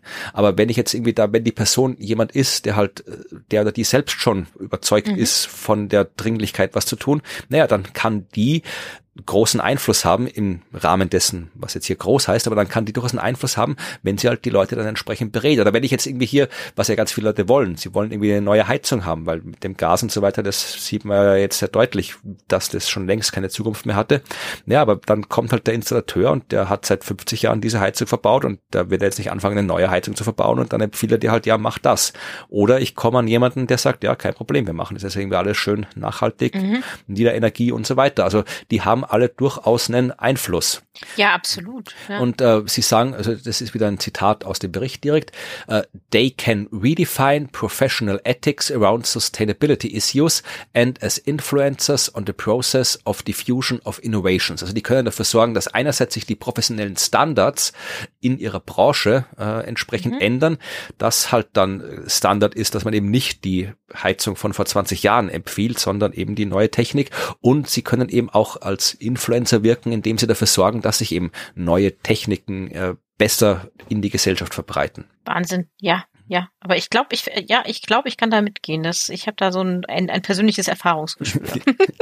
und dann, äh, ob, ob die echten oder echten Influencer, aber das, was man so landläufig als Influencer versteht, auch in mhm. dem Bericht erwähnt werden, ist nicht ganz klar. Es gibt einen Abschnitt über Social Influencers and Thought Leaders. Weiß ich jetzt nicht, was sie kann da genau definiert sein, haben. Ja, kann ja auch der Bürgermeister ja. von einem, einem, Dorf sein oder die ja. Bürgermeisterin einer Stadt und so. Ja. Aber die können, sagen sie auch, wenn die schon Influencer sind, ja, was werden die dann machen? Machen Influenzen. Also natürlich haben die auch einen Einfluss, ähm, aber das kann sich halt auch sagen, das ist irgendwie, äh, kann sich ändern. Ähm, es ist nicht ganz so klar, aber äh, es gibt zumindestens Studien, die sagen, dass man ungefähr äh, 10 bis 30 Prozent von wirklich committed individuals, wie übersetzt man committed, also wirklich überzeugten Menschen braucht, ja dann äh, hat man eine Chance, eine neue soziale Norm zu setzen. Also wenn 10 bis 30 Prozent dabei sind, dann können sie mhm. aus dem Verhalten, das diese 10 bis 30 Prozent vertreten, eben eine neue soziale Norm machen. Das ist deutlich weniger gefühlt, als ich es erwartet hätte. 10, also ich bin immer noch sehr, sehr viele Menschen, aber 10 Prozent erscheint mir weniger, um etwas eine soziale Norm zu machen. Okay. Ja, ich überlege gerade mal. Ja. Deutschland hat wie viel? 90 Millionen Einwohner, 10 Prozent. Also wir müssten schauen, dass wir 9 Millionen äh, in der Hörerschaft mhm. haben. Dann können wir eine neue soziale Norm setzen in Deutschland. Oha, okay. Österreich ist es weniger, da brauchen wir also ein Zehntel davon, aber. Das sind viele. ähm, okay, jetzt klingt es doch wieder nach viel. ja. Ja, aber trotzdem, müssen nicht alle dabei sein, ist falsch, aber es braucht am Anfang nicht alle, damit sich was ändert sondern ja. es reichen auch, wenn es ein paar sind, die es aber auf die richtige Art und Weise sind. Mhm. Ja, die mit Herzen dabei sind, ja. Dann kommen wir langsam zum Ende und schauen auf die Übergangsphasen. Und Sie haben jetzt hier so die, den Übergang von, ja, von, von halt einer Norm, von einer Situation in eine andere betrachtet, ganz allgemein und haben das so in vier Phasen aufgebaut und ich habe mir ein Beispiel überlegt, äh, wie man das illustrieren kann. Ich hoffe, es ist gut und es passt, aber es geht halt so, wie läuft es ab? Ja? In der ersten Phase gibt es irgendwo eine radikale neue Innovation in irgendeiner Nische. Ja, da sind halt vielleicht keine Ahnung, die Leute, die es erfunden haben, ja, Forscherinnen, Forscher, die Erfinder oder irgendwelche, ähm, ja, Aktivisten oder sonst was, die sind halt da dabei, die wissen davon, aber sonst weiß es eigentlich niemand, sonst kennt es niemand. Und vielleicht kann man das vergleichen so mit, mit wie die allerersten so fleischlosen Burger aufgekommen sind. Ja, die gab's kaum irgendwo, die hat auch keiner gegessen. Wenn du das haben wolltest, hast du in irgendwelche obskuren Bioläden fahren müssen, äh, wo sie für teures Geld waren. Also war auch noch nicht ja. so ausgereifte Technik. Also das war zwar da, aber es hat noch keinen Impact gehabt. Mhm, ja. So, in der zweiten Phase, da äh, führen dann dazu, dass das diese Early Adopter und äh, die führen halt dazu, dass halt ein bisschen Mehrere da sind. Äh, die, du hast ein paar technische Innovationen des Produktes weiter, Produkt oder was auch immer, ist weiter verbessert worden. Ja, jetzt äh, hast du Early Adopter, die ja hast diese Influencer vielleicht dabei, die machen das ein bisschen sichtbarer und dann kannst du da schon mal ein bisschen Gewinn damit machen. Davor, wo es halt einfach nur eine Erfindung war, ist es jetzt schon etwas, was zwar immer noch keine große Auswirkungen hat und wo du auch noch nicht reich werden kannst damit und so weiter, aber es ist zumindestens da und es schaut so aus, als bleibt es länger da. Und damit kannst du das Ganze natürlich irgendwie stabilisieren, die Erfindung. Du hast die Ressourcen, da weiter dran zu forschen. Du kannst irgendwie äh, Standards darum entwickeln. Es kann sich so ein, ein formalisiertes Wissen darum entwickeln. Du hast nämlich Best Practice Guidelines kannst du machen und so weiter vielleicht kann man es, wenn wir wieder bei dem Burger-Beispiel bleiben, so das, glaube ich, hat sich so das Erbsenprotein bei den Burgern so als das herausgestellt, worauf sich alle einigen können. Also wo es früher irgendwie so Tofu-Leibchen und Gemüseleibchen und anderes Zeug gab, äh, hat man sich jetzt so auf, auf zwei, drei Dinge geeinigt die gut funktionieren. Mhm. Da haben sich irgendwelche Routinen rundherum entwickelt und es ist zwar immer noch nicht überall, aber es ist jetzt schon mal bisschen stabiler alles als vorher die Situation. Dann kommt die dritte Phase, und das mhm. sind äh, wirklich so radikale äh, Erneuerungen, radikale Erfindungen, die das Ganze dazu bringen, dass es wirklich in eine größere Community wird, geht, dass das irgendwie Mainstream wird, das Ganze. Ja, also das ist dann, wenn es dann wirklich, äh, wenn du das so weit, äh, die Produktion zum Beispiel, wenn wir beim Burger bleiben, wenn du das so weit hast, dass du das wirklich massiv billiger anbieten kannst als vorher, wenn du die Produktion so weit äh, verbessert hast durch irgendwelche Erfindungen, dass du das wirklich im Jahr großen Mengen für wenig Geld überall hinbringst. Dann mhm. äh, gibt es auch Investitionen von außen in die Infrastruktur, in die äh, komplementären Technologien, die da alles sind. Du hast äh, Unterstützung von den Institutionen und du hast dann im Laufe der Zeit auch von, von der Gesellschaftsseite eine starke Unterstützung. Ja, und das wäre dann quasi die, die Phase, der wir vielleicht wenn wir wieder bei dem Burger-Beispiel sind, bin mir nicht sicher, ob es ein gutes Beispiel ist, aber wo wir jetzt vielleicht sind, dass du halt wirklich eben fast bei jedem, also in jedem Burgerladen kriegst du vegane Burger. Du kriegst vegane Burger bei McDonalds, bei Burger King. In Wien hat ja. vor kurzem ein komplett veganer Burger King aufgemacht und so weiter. Also das ist mittlerweile diese, diese Leibchen, diese veganen Burger sind mittlerweile so äh, ausgeforscht, die sind von der Performance, Performance Improvements, die da erwähnt werden, die sind so mhm. gut, äh, die Kosten kann man so groß herstellen, für solche, so einen Preis verkaufen, dass sie sich wirklich überall ausbreiten können. Mhm. Und da, ja. das, diese dritte Phase, die ist die kritische Phase, weil du halt da in Konflikt mit dem, äh, mit den Existierenden bist. Ja, also da, da, das, das Existierende existiert deswegen, weil es funktioniert. Und da haben wir ein drittes Login nach dem Carbon Login und dem Policy Login, die wir schon erwähnt haben, sind wir jetzt bei den Login Mechanisms allgemein. Also die Dinge hängen dann oft fest und keiner will weg, weil du bist, wenn du seit 15 Jahren zum äh, McDonalds gehst und dir da dein, dein Big Mac kaufst, nee, das funktioniert nicht, oder? Doch, Big Mac gibt's McDonalds, ja. muss auch überlegen, ja doch. dann, äh, dann denkst du, ja, dann da bist du halt da festgesagt, ich will nichts Neues, ich brauche nichts Neues, ja. Mhm. Oder wenn es die Firma gewohnt ist, das Gasthaus, die Fastfood-Kette seit Jahren von dem Lieferanten das Zeug zu kriegen, dann ändern sie nicht mal den normalen anderen Lieferanten und so weiter. Es geht dann hin bis ja, zu den landwirtschaftlichen Strukturen und so weiter und so fort. Also du hast da solche, solche, ja, festgefahrene Mechanismen und das sind die, die die Ausbreitung dieser dritten Transformationsphase behindern können. Mhm. Wenn es klappt und das Ganze in die vierte Phase kommt, naja, dann ist es soweit, dass eben das Existierende durch dieses Neue ersetzt wird. Was in dem Fall heißen würde, dass es einfach überall nur noch pflanzliche Burger gibt. Fertig. Ja, gibt keine. Und also mindestens das Default, aber ja. eigentlich, genau, eigentlich nur noch das, ja. ja. Also das wären so die, die vier Phasen der Transformation anhand des Burgers. Vielleicht hätte ich ein anderes Beispiel ausdenken sollen. Ich glaube, ich hatte gerade Hunger, wie ich das geschrieben habe. Wahrscheinlich. Ja, aber jetzt habe ich Hunger. Du hast mich geinfluenced. Ja, und äh, dann werden noch ein paar Sachen erwähnt, die halt das Ganze, solche Transformationen einfacher machen, aber das hatten wir auch schon erwähnt. Also wenn das Ganze irgendwie so, ja, äh, granular ist, ja, also wenn du jetzt nicht ein großes neues Ding irgendwo hin machen musst, sondern eben kleinere Einheiten hast. Und sie bringen da ein gutes Beispiel. Äh, erinnerst du dich noch an das Glühbirnendrama? Und das Glühbirnendrama wird jetzt fortgesetzt, weil in den Kommentaren werden ja. uns Leute sagen, dass es nicht Glühbirnen heißt, sondern wie Leuchtmittel und so weiter, aber mhm. es wissen alle, was gemeint ist, wenn ich Glühbirne sage. Ja, ähm, und da gab es ja den Übergang zu den Energiesparbirnen.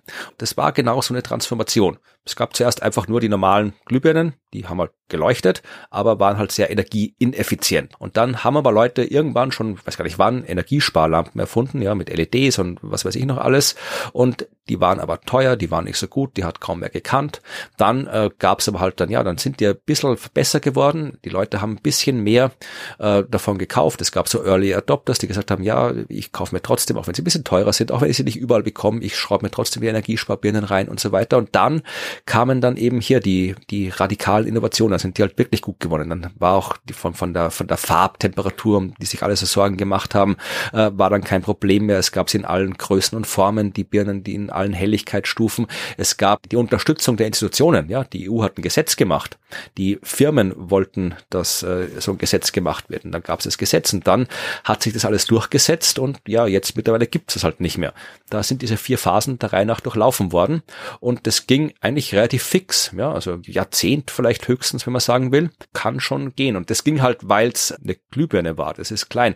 Wenn du jetzt das ganze Verkehrssystem transformieren willst, dann geht's nicht so einfach, ja, weil eine Glühbirne tauscht man leichter aus als ein ICE. Ja, ein ICE austauschen. Also oder eine Straße gegen eine Schiene oder sowas, ja. Ja, also, ja, nee, das geht nicht, ja. Also, äh, wenn du eben äh, Systeme hast, wo das Ganze das granular ist, dann kann die Transformation recht schnell erfolgen. Schnell. Ansonsten kann es ja. lange dauern. Ja, das stimmt. Also so, ich finde das Beispiel vielleicht nicht schlecht, wenn du so eine so eine Busflotte hast in so einer Innenstadt, dann kannst du natürlich, wenn ein Bus kaputt geht, einen E-Bus nehmen. Ja. So.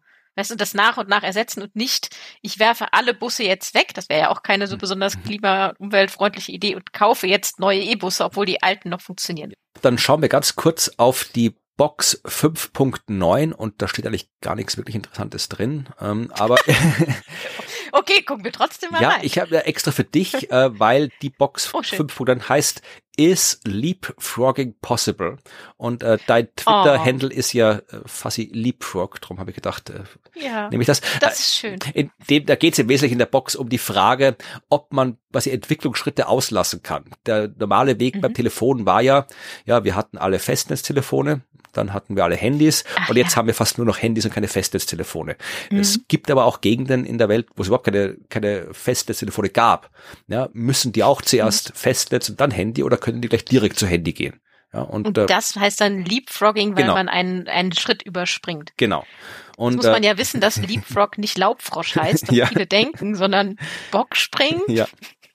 genau. So. Ja. Genau, und können auch sagen, müssen wir direkt von Verbrenner zu Elektroauto zu vielleicht äh, äh, überhaupt öffentlichen oder gemeinsamen Transportmittel und so weiter, da können wir die, die Elektroautophase überspringen und so weiter. Also mhm. eigentlich ein interessantes Thema, aber die Box ist sehr kurz und das Fazit ist, das hängt von vielen Umständen ab und man weiß es nicht. Ja, okay, gut. Also die Idee gut, Box zu kurz. Okay. Genau. Dann gab es noch eines Unterkapitel, das sich mit äh, Regierung und Politik beschäftigt, das aber zu umfangreich ist, um jetzt hier noch komplett besprochen zu werden, weswegen ich die Aufmerksamkeit der Hörerschaft auf die Tabellen 5.5, 5.6 und 5.7 lenken möchte.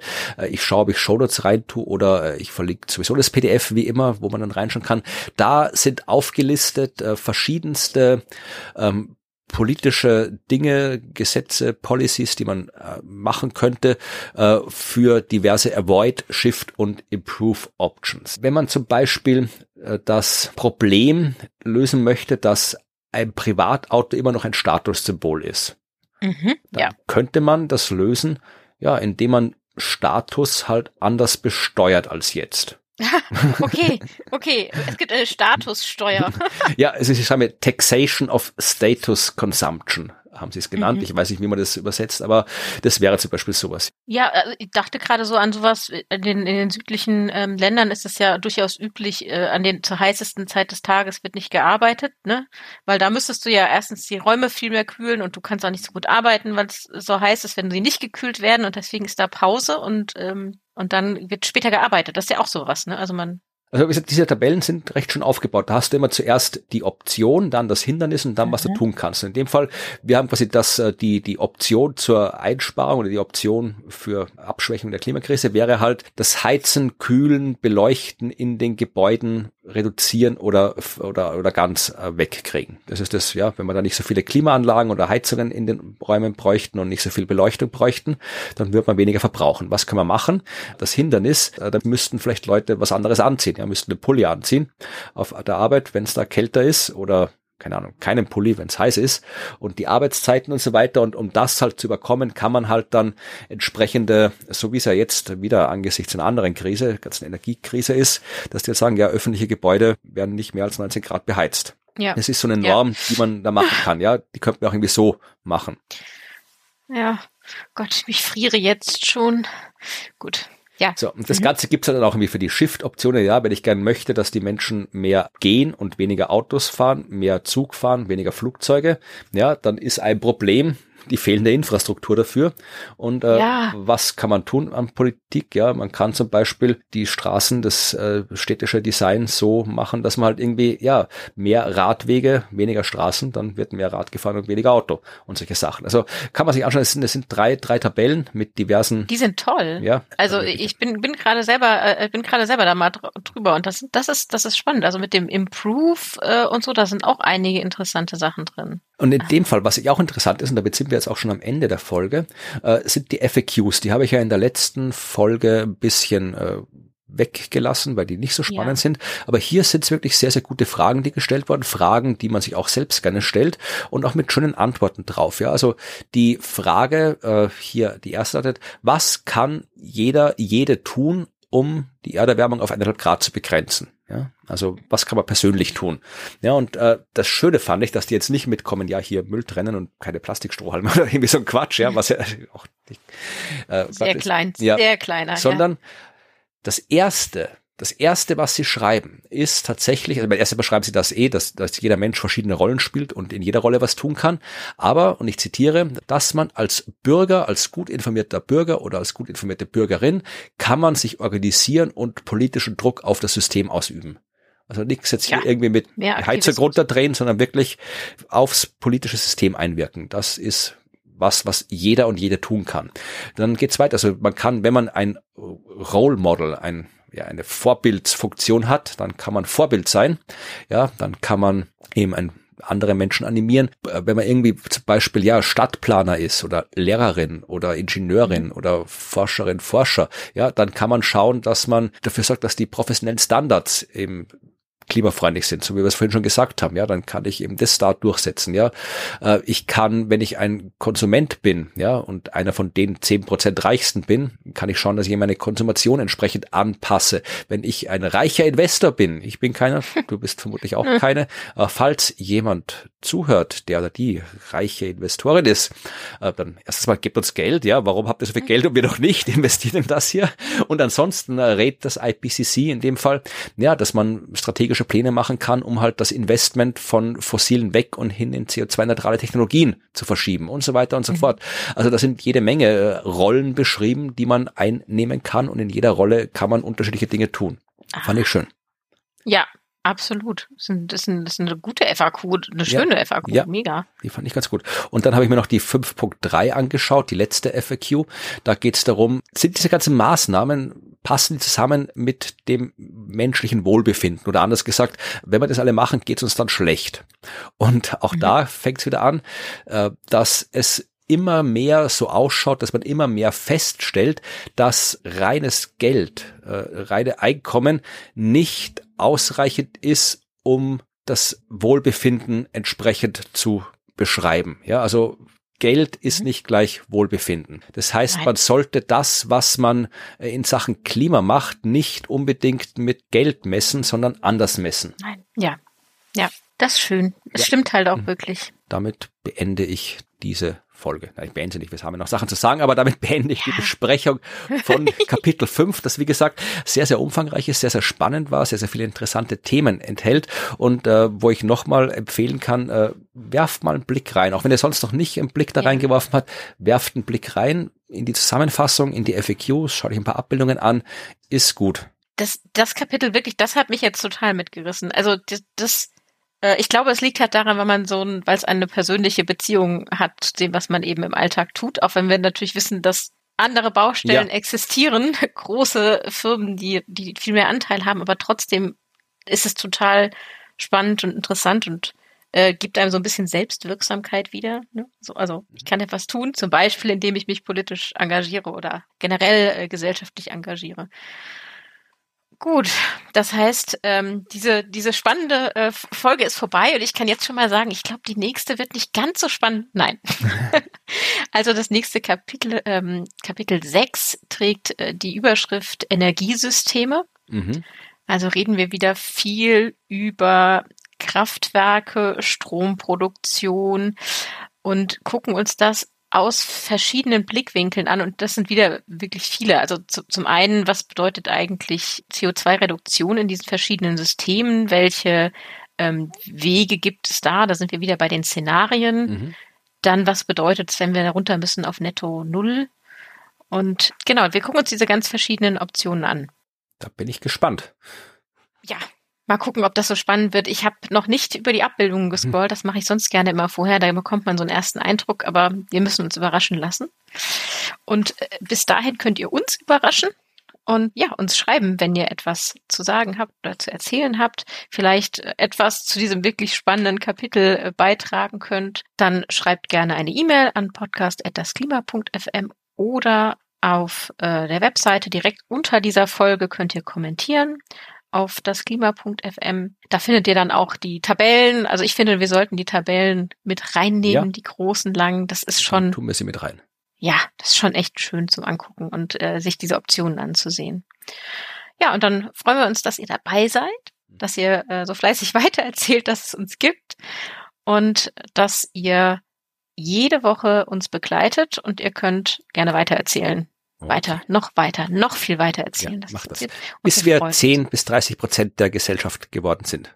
Ja, genau. Diese kritische Masse, die bräuchten wir so. 10 Prozent, also so ungefähr 9 Millionen Menschen wäre ganz nett für Deutschland. Für dich nochmal, wie viel waren es dann? 900.000? Ja, Österreich hat 9 Millionen Einwohner, also. Ja, also so 900.000. Also wir brauchen so knapp 10 mhm. Millionen insgesamt. Ja. Wäre wär gut. Das äh, wäre schön. Wir nehmen die Schweiz noch mit. Also Ob sie wollt oder nicht.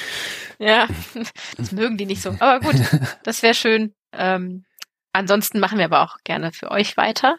Und wir hören uns in der nächsten Woche wieder. Bis dahin. Tschüss. Tschüss.